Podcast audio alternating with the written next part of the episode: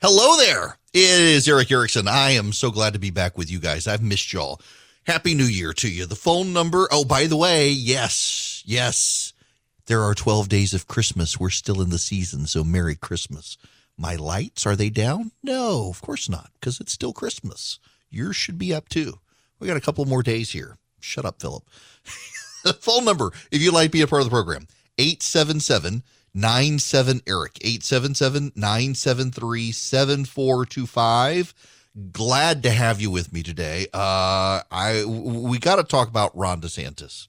And it just bear with me if you're on the phones. I want to get to you guys on the phones of this segment but i got to talk about ron desantis first. They are coming for ron desantis. They are out to get this man. My gosh um there is a coordinated effort. Now, who are they? They are the Democrats and their friends in the media. They want to end Ron DeSantis. Now, if you're a short term thinker, you're looking at the schedule and you're thinking, huh, they want to end him because he's running for governor this year. That has nothing to do with it. Uh, Ron DeSantis is the Republican frontrunner for 2024 minus Trump and I, I'm still I'll believe it when I see it on, on him running. The media is doing their darndest to destroy Ron DeSantis on behalf of the Democrats. Notice how there is a massive surge in the virus in New England right now and in the, the upper mid Atlantic states. In New York right now, uh, they are overwhelmed with the virus. In Michigan, they are overwhelmed with the virus.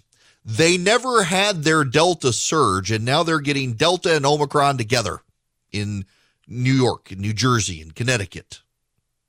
And you don't hear a lot of media coverage about that. Uh, they're still fixated on Florida, a state that has gone back to life. In the last couple of days, Ron DeSantis fell off the campaign schedule, fell off the gubernatorial schedule. He was taking meetings. His daily public schedule was being published but he wasn't doing events. A lot of phone calls. One of the Democratic candidates against him, along with uh, the Democratic Party as a whole, Alexandria Ocasio Cortez, and members of the media, were all, "Where's DeSantis? Why can't he do his job? Is does he have COVID? What's going on with him? Where is he? Why isn't he out there? Why isn't he on the job?" Ron DeSantis' wife was diagnosed with cancer. DeSantis has been with his wife getting her cancer treatments. Now, full disclosure, I take this one personally. My wife, if you're a long term listener, you know my wife has cancer. She has lung cancer. She goes every three months to Emory University for scans. Uh, her cancer, there's not a cure for it, but she takes an oral chemo every day that keeps the cancer tumors from growing. Uh, the the pill is supposed to work for two years. She's been on it for five. It's still working, but she goes every three months for scans, and that that is our metronomic regular routine in life these days. And until COVID hit, I could go with her, and I would take off work, and I would go with her, and I can't. I am uh, the the hospital policy is only the patient. I can't go, and I really want to be there. I really want to be there and I can't. They won't let me. And I just appreciate that Ron DeSantis is able to be with his wife. And I think it is a nasty, awful, terrible thing that Democrats would attack Ron DeSantis for being not on the public publicity tour, but being with his wife. Now, the response from the Democrats is, well, you can't believe Ron DeSantis. How do we know? it, it is been documented and confirmed now he was with his wife for her cancer treatment. And still, they're like, well, they could have forged it. He could have rigged it. Here's what's going on here DeSantis is a successful governor. You have a um, right wing renaissance of people moving to Florida. I know tons of conservatives who moved to Florida. Nashville is becoming the Hollywood of the conservative movement. And otherwise, you're moving to Florida. A lot of talk radio show hosts have moved to Florida. A lot of news personalities have moved to Florida, the Palm Beach area, not just because of Donald Trump and Mar-a-Lago, but in large part because of Ron DeSantis uh, reopening Florida the way he had. Now, never mind Georgia reopened before Florida. DeSantis is and in the media. Nobody thinks Brian Kemp is running for president. Everybody presumes Ron DeSantis is. But to get to 2024, Ron DeSantis has to get through 2022. He won uh, the governor's race in Florida. It was a very close race. Andrew Gillum was his opponent. I think it was the mayor of Tallahassee. Uh, had a complete meltdown afterwards. Uh, wound up um, hooking up with dudes doing drugs at a hotel. He's married to a woman. Um, uh, Andrew Gillum is.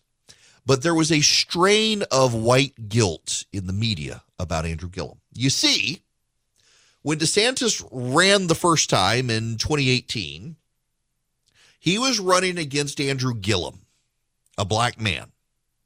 Brian Kemp in Georgia was running against Stacey Abrams, a black woman. And the American press corps, the political press corps, was obsessed with the quote unquote Kennedy esque good looks of one Beto O'Rourke, who was running against Ted Cruz for the United States Senate. Beto O'Rourke got the Vanity Fair profiles, the New Yorker profiles, the New York Times profiles, the hagiographic treatment on MSNBC, the National Press Corps going to Texas. Can he, will he, won't he please beat Ted Cruz? And Beto O'Rourke, as a result, got a massive pile of fundraising from progressives around the country, driven in large part due to the media hype. And he failed to beat Ted Cruz. Came close, but failed. I remember the night of the election. People in Cruz's campaign were in panic mode for a little while. But Beto O'Rourke failed. Meanwhile, Andrew Gillum came closer than even Abrams. And the media never focused on Andrew Gillum, never talked about Andrew Gillum, the black man in Florida. They focused on the white guy in Texas. And so there was a bit of white guilt. And so some of the negative coverage about DeSantis comes as these members of the national political press at MSNBC and the like attempt to absolve themselves of their sins of not covering and giving Andrew Gillum his due. Maybe the man would not have turned into a meth head having gay sex in a hotel in, in Florida had the media actually helped him across the finish line, but they didn't. And his life went down the drain afterwards. And so the media feels bad and they've got to do something to make up for it. Just like with Stacey Abrams, going to give fawning coverage to Stacey Abrams and give her a pass on denying uh, her loss and, and refusing to concede the election. They got to give her a pass. She's a black female progressive. They must help her, do what they can to help her. It's very much what's happened with the, the situation in Florida. But there's more to it than just Andrew Gillum. Yes, there's white guilt among the press corps, but there's also 2024. And to get there, Ron DeSantis has to get through 2022. He's up for reelection. And the Democrats have thus far forwarded two nut job candidates Nikki Fried, the ag commissioner, who had some sort of meltdown histrionic situation with her boyfriend a while back, and then Charlie Crist, the former uh, Republican governor turned Oompa Loompa, who has moved to Washington, D.C. as a member of Congress as a Democrat. Neither of these are credible candidates, and the Democrats all know it. In fact, the Democrats are starting to look at Georgia as more of a swing state than Florida. They think Florida's largely lost to them. The Democratic Florida, uh, the Democratic Party in Florida was on the verge of bankruptcy, destitute, uh, everybody at each other's throats. They got the former mayor of Miami to become the chairman of the Democratic Party in Florida. To his credit, he has tried to put Humpty Dumpty back together, and though he can't, he's done better than anyone else. He's found some level of party unity but the Democrats are in disarray in Florida. So the media has had to step in, and they are obsessed with going after Ron DeSantis. They are obsessed with Florida's handling of the virus. They are obsessed with what Florida has and has not done about the virus. They have uh, what was the woman's name? Now I can't remember her name. She was the uh, she was the technical coordinator for the Department of Public Health. She claimed to be some level of, of expertise and and said that DeSantis was covering up COVID. He wasn't. And she was a nut job herself who had criminal indictment against her. And but the media put her on television. They put her on CNN. They put her on on Um, MSNBC, in fact, kudos to Jake Tapper at CNN for calling out his colleagues for giving the woman credibility. But a lot of them did. And they know, they know, they look at the Democratic Party and they see what's going on. The Democrats don't want Joe Biden to run again. An overwhelming number of Democrats oppose Joe Biden running for office again. Yeah, Rebekah Jones, thank you. That's who I'm th- thinking of, the, the, the supposed expert that the media gave all sorts of attention to. The, the media, they want the Democrats to do well in 2024. They fear not just Trump, but a Trump like Republican. So the result is they got to do as much sabotage of DeSantis now and hopefully beat him in 2022. Otherwise, he becomes the Republican frontrunner in 2024. He just does. This isn't an endorsement. This is a statement of fact. Uh, there is a Republican love affair with Ron DeSantis in that he has governed as a reasonable, regular old Republican. But on the campaign trail, he comes across as Trumpy.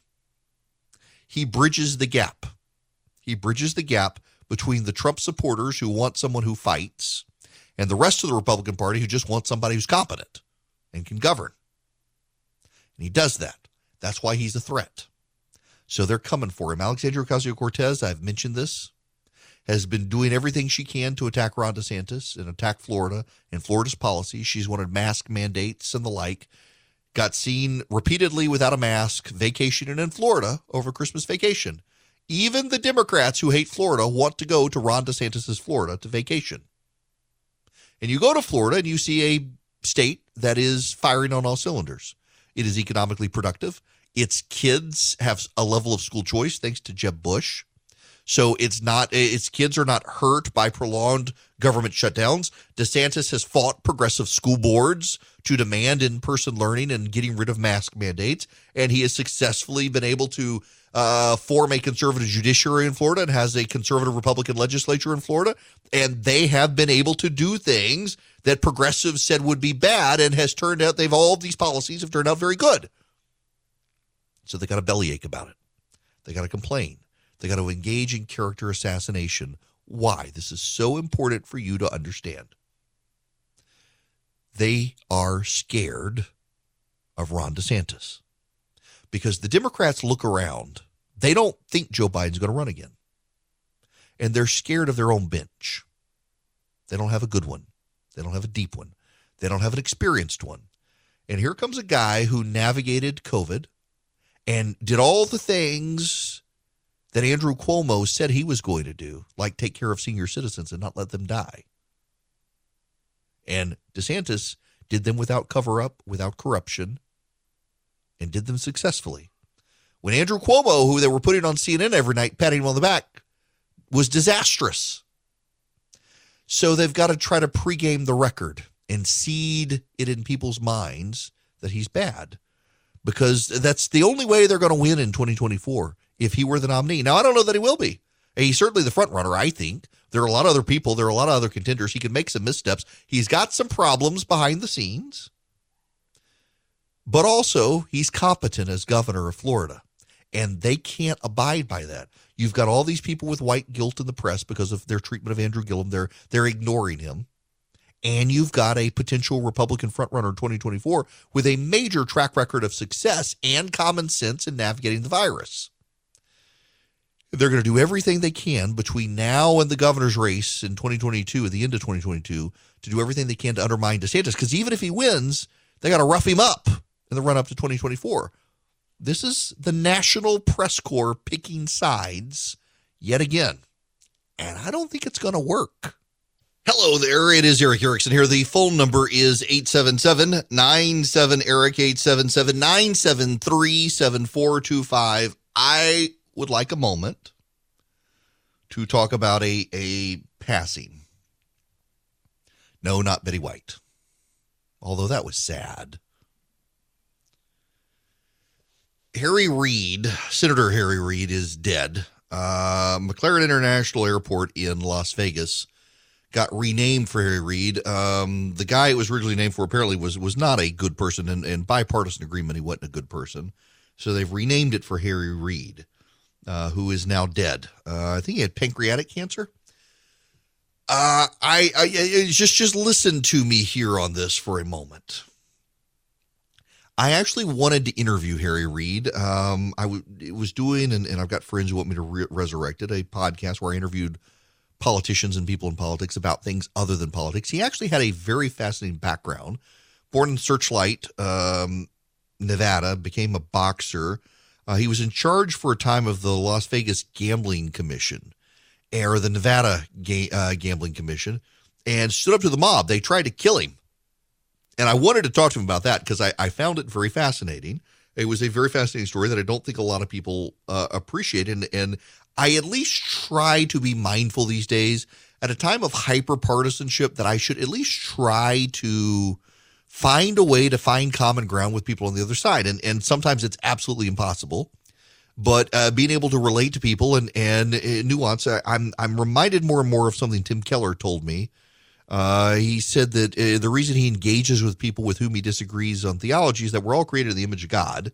Therefore, we can all learn something from from everyone else. Um, we may not always agree. We may oftentimes agree to disagree, but we should be able to learn something from other people. So I really wanted to interview the guy, and I came very close. His chief of staff was willing, but ultimately he was at the end of his tenure in the in the Senate, and he declined the interview. Um, and then his health deteriorated pretty rapidly. But here's the other thing about Harry Reid. I don't think we would have Donald Trump, but for Harry Reid. I don't think we would. In 2012, Harry Reid flat out lied about Mitt Romney and Mitt Romney's taxes and stirred up uh, animus against Mitt Romney. And Mitt Romney was a very nice, is a very nice guy. Uh, didn't really fight on it, was not aggressive. And a lot of people decided that the, this regular attack and sabotage on Mitt Romney caused him to lose to Barack Obama, and therefore the Republicans needed somebody who would be a fighter, who would trash talk, who would fight back. And Harry Reid had a lot to do with that. Harry Reid had a lot to do with the degrading culture in the Senate. The media loves to blame Mitch McConnell, but Harry Reid had a lot to do with it. Harry Reid got rid of the filibuster for judges. Uh, Harry Reid deserves all of the credit in the world for Amy Coney Barrett, Neil Gorsuch, and Brett Kavanaugh being on the Supreme Court. Harry Reid, frankly, deserves a lot of the credit for emboldening Mitch McConnell to say, nope, we will not even consider Merrick Garland. Won't even give him a hearing. Uh, had Harry Reid not blown up the filibuster for judges, Republicans would have never blown up the filibuster for the Supreme Court. Now, you Democrats can say otherwise, but the proof is in the pudding. The proof is in the history. The Republicans had the opportunity in the 2000s with, with George Bush as president to blow up the filibuster. George Bush encouraged them to blow up the filibuster for judges, and they refused. And many of these very same Republicans who refused to do it then were still in the Senate after Harry Reid blew up the filibuster, and they went along and, and finished it off with the Supreme Court. It's why behind the scenes now, there are a lot of Democrats in the Senate who they may in public say they're willing to get rid of the filibuster, but in private do not want it to happen because they remember what happened after Harry Reid did it. Much of the political landscape we have today and political invective and rhetoric we have in politics is because of Harry Reid's tenure in the Senate. And the media would say that if it was a Republican, but they will never say it about a Democrat because they always give fawning profiles of Democrats. We should remember this history. He was a fascinating creature of politics. And I don't think we would have Donald Trump, and we sure as heck wouldn't have these Supreme Court justices, but for Harry Reid. Hi there. How are you? It's Erick Erickson. Glad to be back with you. I hope you had a, a great vacation. Some of you still on vacation. Uh, my office is technically closed today and uh, they're reopened tomorrow, but I just, I was ready to come back to work. I, you know, I'm very blessed. I, I get a job that I adore uh, with listeners who I love and love to hang out with you guys. And I really do want to do more in person events this year if we can uh, given everybody's uh, whatever hangups and like about the virus. I got a group of listeners up in Rome. I've got a, a Georgia that I got to get up to, and I got to get to Dayton, Ohio, and to Tulsa, Oklahoma. And now uh, we're picking up a station in Las Vegas, so I have an excuse to go back. But nonetheless, I digress. Uh, we got to get into other stuff. One thing you do need to know: I don't believe in New Year's resolutions. I don't like New Year's resolutions. I don't believe in New Year's resolutions. I think if you're going to resolve to do something, just do it. But I am more committed to being regular with the recipes because I've gotten angry emails from you guys uh, that I'm not sending enough. So I will do my best to keep you humored and send them. Philip and Charlie will have to remind me, but nonetheless, I'll get them done because I've been experimenting with a chicken taco recipe that is pretty phenomenal. So I will make sure to send these out. Now, I must move on. The New York Times uh, has allowed a Astead Herndon, uh, a hagiographer of Stacey Abrams, to write a supposedly objective profile of Stacey Abrams. You can tell he's a hagiography of her because of his take. Let me read you the headline. Again, I'm not making this up. This is the actual headline in the New York Times. Left and center left both claims Stacey Abrams. Who's right? Here's the subtitle Ms. Abrams, the Georgia Democrat running for governor, has admirers in both wings of her party, and Republicans eager to defeat her. Her carefully calibrated strategy faces a test in 2022. To left leaning Democrats, Stacey Abrams, who is making her second run for Georgia governor, is a superstar, a nationally recognized voting rights champion, a symbol of her state's changing demographics, and a political visionary who registered and mobilized tens of thousands of new voters, the kind of grassroots organizing that progressives have long preached. I don't think anyone could call Stacey Abrams a moderate, said Aimee Allison, the founder of She the People, a progressive advocacy group of, for women of color. Moderates would beg to differ. They see Ms. Abrams as an ally for rejecting left wing policies that center left Democrats have spurred, like Medicare for All, the Green New Deal to combat climate change, and defunding of law enforcement in response to police violence. I don't know that anybody in the party can say she's one of us, said Matt Bennett, a founder of Third Way, the center left group. We can't pretend she's a moderate, but the progressives can't say she's a progressive and not a moderate. We're both kind of right. What? Okay, by the way, uh, Stacey Abrams does want Medicare for all. Uh, and she also does want to defund the police. She she said both things. Why, why do we say she didn't? Why does the New York Times say she doesn't support these policies when she supported? She also supports uh, non citizens having the right to vote in this country. She said that as well. She's wanted to prolong shutdowns over the pandemic, and uh, they they don't want to give her the courtesy of listening to her. This is the thing that the media likes to do to Democrats. They never want to give the Democrats the courtesy of believing what they say. She is who she, she says she is. Stacey Abrams says she's a progressive. She makes no bones about it. In 2018, I interviewed Stacey Abrams. I interviewed everyone running for governor in Georgia. I actually liked the interview. She is, by the way, a very nice person, even as we disagree fundamentally on everything. But one of the things she said, and I admired her for saying it, is that she is a progressive, that she's not going to run to the center and then run to the left. She's going to run to the left and persuade people that uh, her values are good for her. Now, that was Stacey Abrams in 2018 saying that. That was Stacey Abrams who said that. In 2018, Stacey Abrams said she saw no need to do what Democrats in Georgia have done in the past, which is run to the left in a primary and then run to the center in the general. She was going to run to the left in the primary and she was going to stay on the left and convince people that her values were their values. That was her. She said it. And now the New York Times like, is she on the left or is she on the center? We have no idea. It's a carefully coordinated strategy. No, no, no. She said it. She said that non citizens should have the right to vote. She said that. She said that. She said that she supports gun confiscation. She said she supports packing the Supreme Court. She said she opposes photo ID, photo ID for voters. She says she wants a federal takeover of elections. She said all of these things. She said she supports aggressive abortion rights. How can the New York Times say she has a hard to name ideology? This is the New York Times. And again, this again goes back to the whole idea of the of the white guilt in the press corps. Now, this writer of the New York Times is not white, but the editors at the New York Times, they all perceive that they got to make right the wrongs they did in 2018 by focusing on Beto O'Rourke instead of Andrew Gillum and Stacey Abrams. So you're about to see this fawning press over Stacey Abrams in the national media. They're going to pretend she's not a progressive and they're going to try to rewrite history. What I find so notable is Cody Hall. Cody Hall is a friend of mine. He was the comms director for Brian Kemp, and then he, he's moved over to the campaign, if I understand it right now.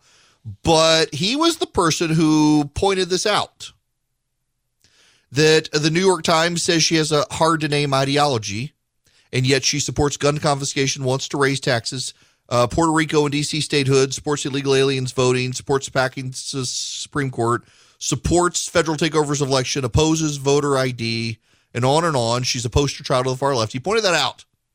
And the aide to a Democratic senator in Washington replied and said, That's racist. That's racist. Now, I read you Cody Hall's tweet. Hard to name ideology and then has the little emoji for the check mark. Supports gun confiscation, wants to raise taxes, PR and DC statehood, illegals voting, supports packing SCOTUS, wants Fed takeover elections, oppose voter ID. I could go on. Stacey Abrams poster child of the far left. That that's his entire tweet, and he's attacked as being a racist for pointing out her record. Pointing out her record is racist. And pointing out her record apparently means a hard to name ideology. Why? Why are they actually doing this? It is partly guilt over 2018, but it also, like with DeSantis and attacks on DeSantis, this is about 2024. It's about 2024. They really need a bench. They don't have a bench. Joe Biden is old. Joe Biden is old old, old, old. Joe Biden is old. Joe Biden's not all there. Let's just be real honest about this. Joe Biden has to be led around. Now, he's in charge, don't get me wrong. It's, it, you know, Ron Klain, the chief of staff, isn't calling the shots. Joe Biden is calling the shots. It's just Joe Biden only has about three hours in the day when he's awake and coherent to call those shots. Ron Klain is running this, and Joe Biden is running the White House like he's still in the Senate. In the Senate, you talk to senators. Longtime senators will tell you that old school senators, like Joe Biden was, allow the chief of staff to reign supreme. And the chief of staff arranges all the deck chairs on the Titanic and brings to the captain of the ship the decisions on how fast they want to sink. But the decision has already been made to sink by the chief of staff. It's just what are here are your options. Do we try to slow it down and evacuate the crew and, and the people, or do we just go for it and hit the bottom of the Atlantic? So at the end of the day, Joe Biden makes the decision, but Ron Klain structures the decisions. That's the way the Senate office worked. That's the way the White House works. And it's not working well for the Democrats. In fact, it's working very badly for the Democrats right now. Have you seen Joe Biden's polling? Uh, as he's been out of the limelight over the holiday season. It's rebounded a little bit, but it's still not good. And the Democrats don't want Joe Biden to run in 2024. And they don't like Kamala Harris. My gosh, have y'all seen the Kamala Harris interviews? She cannot help herself. This woman cannot help herself. She is bad at this. She is bad at at running for office. She is bad at uh, pretty much everything she's bad about. I mean, her interviews have just been ridiculous and embarrassing. She gave an interview to what Face the Nation. I, I forget the woman's name who's in charge of Face the Nation now on CBS. And she had no answer on inflation. She was just flat out bad in the interview. Every time Kamala Harris gets on the stage, she screws up. Well, their fallback is Pete Buttigieg. Notice how he's fallen out of the limelight again. Nobody's talking about Boot Edge Edge again. He went on paternity leave and was actually doing a roadshow tour for some fawning documentary about him. Nobody wants to talk about that, but he was. And nobody even knew he was gone. That's their backup plan. Now they're now they're they're looking at uh, what's his name in North Carolina, the Democratic governor of North Carolina. Uh, one is a Democrat in a state that Donald Trump won, and so now they're thinking maybe this guy, maybe we can get him. But he clearly wants to run, but he can't say anything because he's too moderate for the progressives. So who do they have? They don't have a bench, which is why they have to frame Stacey Abrams as someone who can bridge the gap between centrists, the center left, and the left. Maybe Stacey Abrams, dare I say, be what their white knight? Am I allowed to say that? Will I get attacked? I mean, apparently, I mean, if you you criticize at all, you're accused of being a racist. But they need someone to save the Democratic Party. And a lot of them have decided Stacey Abrams, she's been open and notorious about wanting to run for president. But to run for president, you've actually got to win something other than a state house seat in Georgia. That's all she's ever won, by the way. I mean, they talk about Stacey Abrams as if she's already won the governor's mansion. She talks about it as if she's won the governor's mansion. She didn't. People forget she didn't even make it into a runoff. It's not that she came close to beating Brian Kemp, it's that she came close to a runoff and she never made it to the runoff. They got to get her in the governor's mansion. Now, unfortunately, you got some Republicans out there trying to help her. Donald Trump has already said he'd prefer Stacey Abrams to Brian Kemp. So he's running this this David Perdue race down in Georgia, trying to divide the GOP. You got Republicans at each other's throat. Stacey Abrams has an easy fundraising ride because of it, and they could get her into the governor's mansion in Georgia. These Republicans who are dividing themselves up, the Republican circular firing squad in Georgia, thanks to uh, Donald Trump and David Perdue. Hopefully, they'll see the error of their ways. Can't get Stacey Abrams elected. We see the pregame here. This is all pregame. They want to destroy Ron DeSantis in the run up to 2022 to try to hurt him on the road to 2024. They want to elevate Stacey Abrams. They want to make her into something she's never claimed to be. Literally, y'all, I interviewed Stacey Abrams. She said in in more than one news outlet and in conversations with me that she was not someone who was going to run left in the primary and run to the center in the general. She was going to stay on the left and convince people those policies were good for them. And here comes the New York Times saying, is she left or is she center left? We have no idea. She's just awesome. It's all because Kamala Harris sucks. And Pete Buttigieg is shallow and vapid. And Joe Biden is too old to run again. They need somebody, and their hope is a woman who could never exceed a state house seat in Georgia. That's how bad the Democratic bench is right now. My goodness gracious. Now, had to take a sip of water. Got this cough. Before I go, I got to tell you, my friends at Patriot Mobile, they still want to do business with. You. They're still there. They're still out there. I love these people. I love this company. These are such nice people. They are Christians and conservatives, and they are explicit about it in the way they run their business, and they want your business. And they use all the same cell towers everybody else uses. So you don't have to worry if you go to them, will I have coverage? You can go see their coverage. They got great coverage maps on their site and they will give you free activation with my name. They have 100% US based customer service. You never have to worry about calling Mumbai when you call Patriot Mobile. You got somebody here in the United States willing to help you, willing to give you good discounts. Your teacher, your NRA member, your large family, your veteran, your first responder, you get discounts with Patriot Mobile. You can save money with Patriot Mobile. What you do is you go to patriotmobile.com slash Erick, patriotmobile.com slash E-R-I-C-K. Or you can call them 972 Patriot. You tell them Erick sent you you get free activation. You're doing business with a company that takes a portion of its profits and uses it to fund the conservative movement, the pro life cause, the Second Amendment cause, the, the conservative movement. So not only are you aligning with a company that shares your values, but by doing business with them, you're helping advance the conservative movement as well. PatriotMobile.com slash Erick. You don't don't doubt me on this, but if you do, go check out their coverage maps at patriotmobile.com slash Erick and you'll see you don't have to worry about your coverage and you get a great company to work with. This is our the program brought to you by First Liberty Building and Loan. They are in Newnan, Georgia, but they can help you nationwide if your business wants to grow. I'm talking be a big business with six figure loans. Reach out to First Liberty. They can help your business. They make their own lending decisions. Go to firstlibertyga.com. Uh, get their contact info. Just spend 10 minutes with them. Tell them I sent you so I get the credit Uh, but uh, spend 10 minutes with them, see if you're a good fit for their program. They really want to help, and they've got experience going back to the 1990s doing this. FirstLibertyGA.com. Y'all, uh, Apple has just made history. I'm in the cult. Philip just texted me during the break. Apple market cap has just broken $3 trillion. It's the first company to ever become that big. It was the first company to hit a trillion dollars, and it's the first company to hit $3 trillion. I think Microsoft got to 2 trillion right before they did, uh, which is phenomenal. Because, you know, I remember back in the day when Apple was like $10 a share, and then Microsoft was a massive massive company, and then it just bottomed out, and its stock became uh, just just garbage during the Ballmer days, and now they've all rebounded.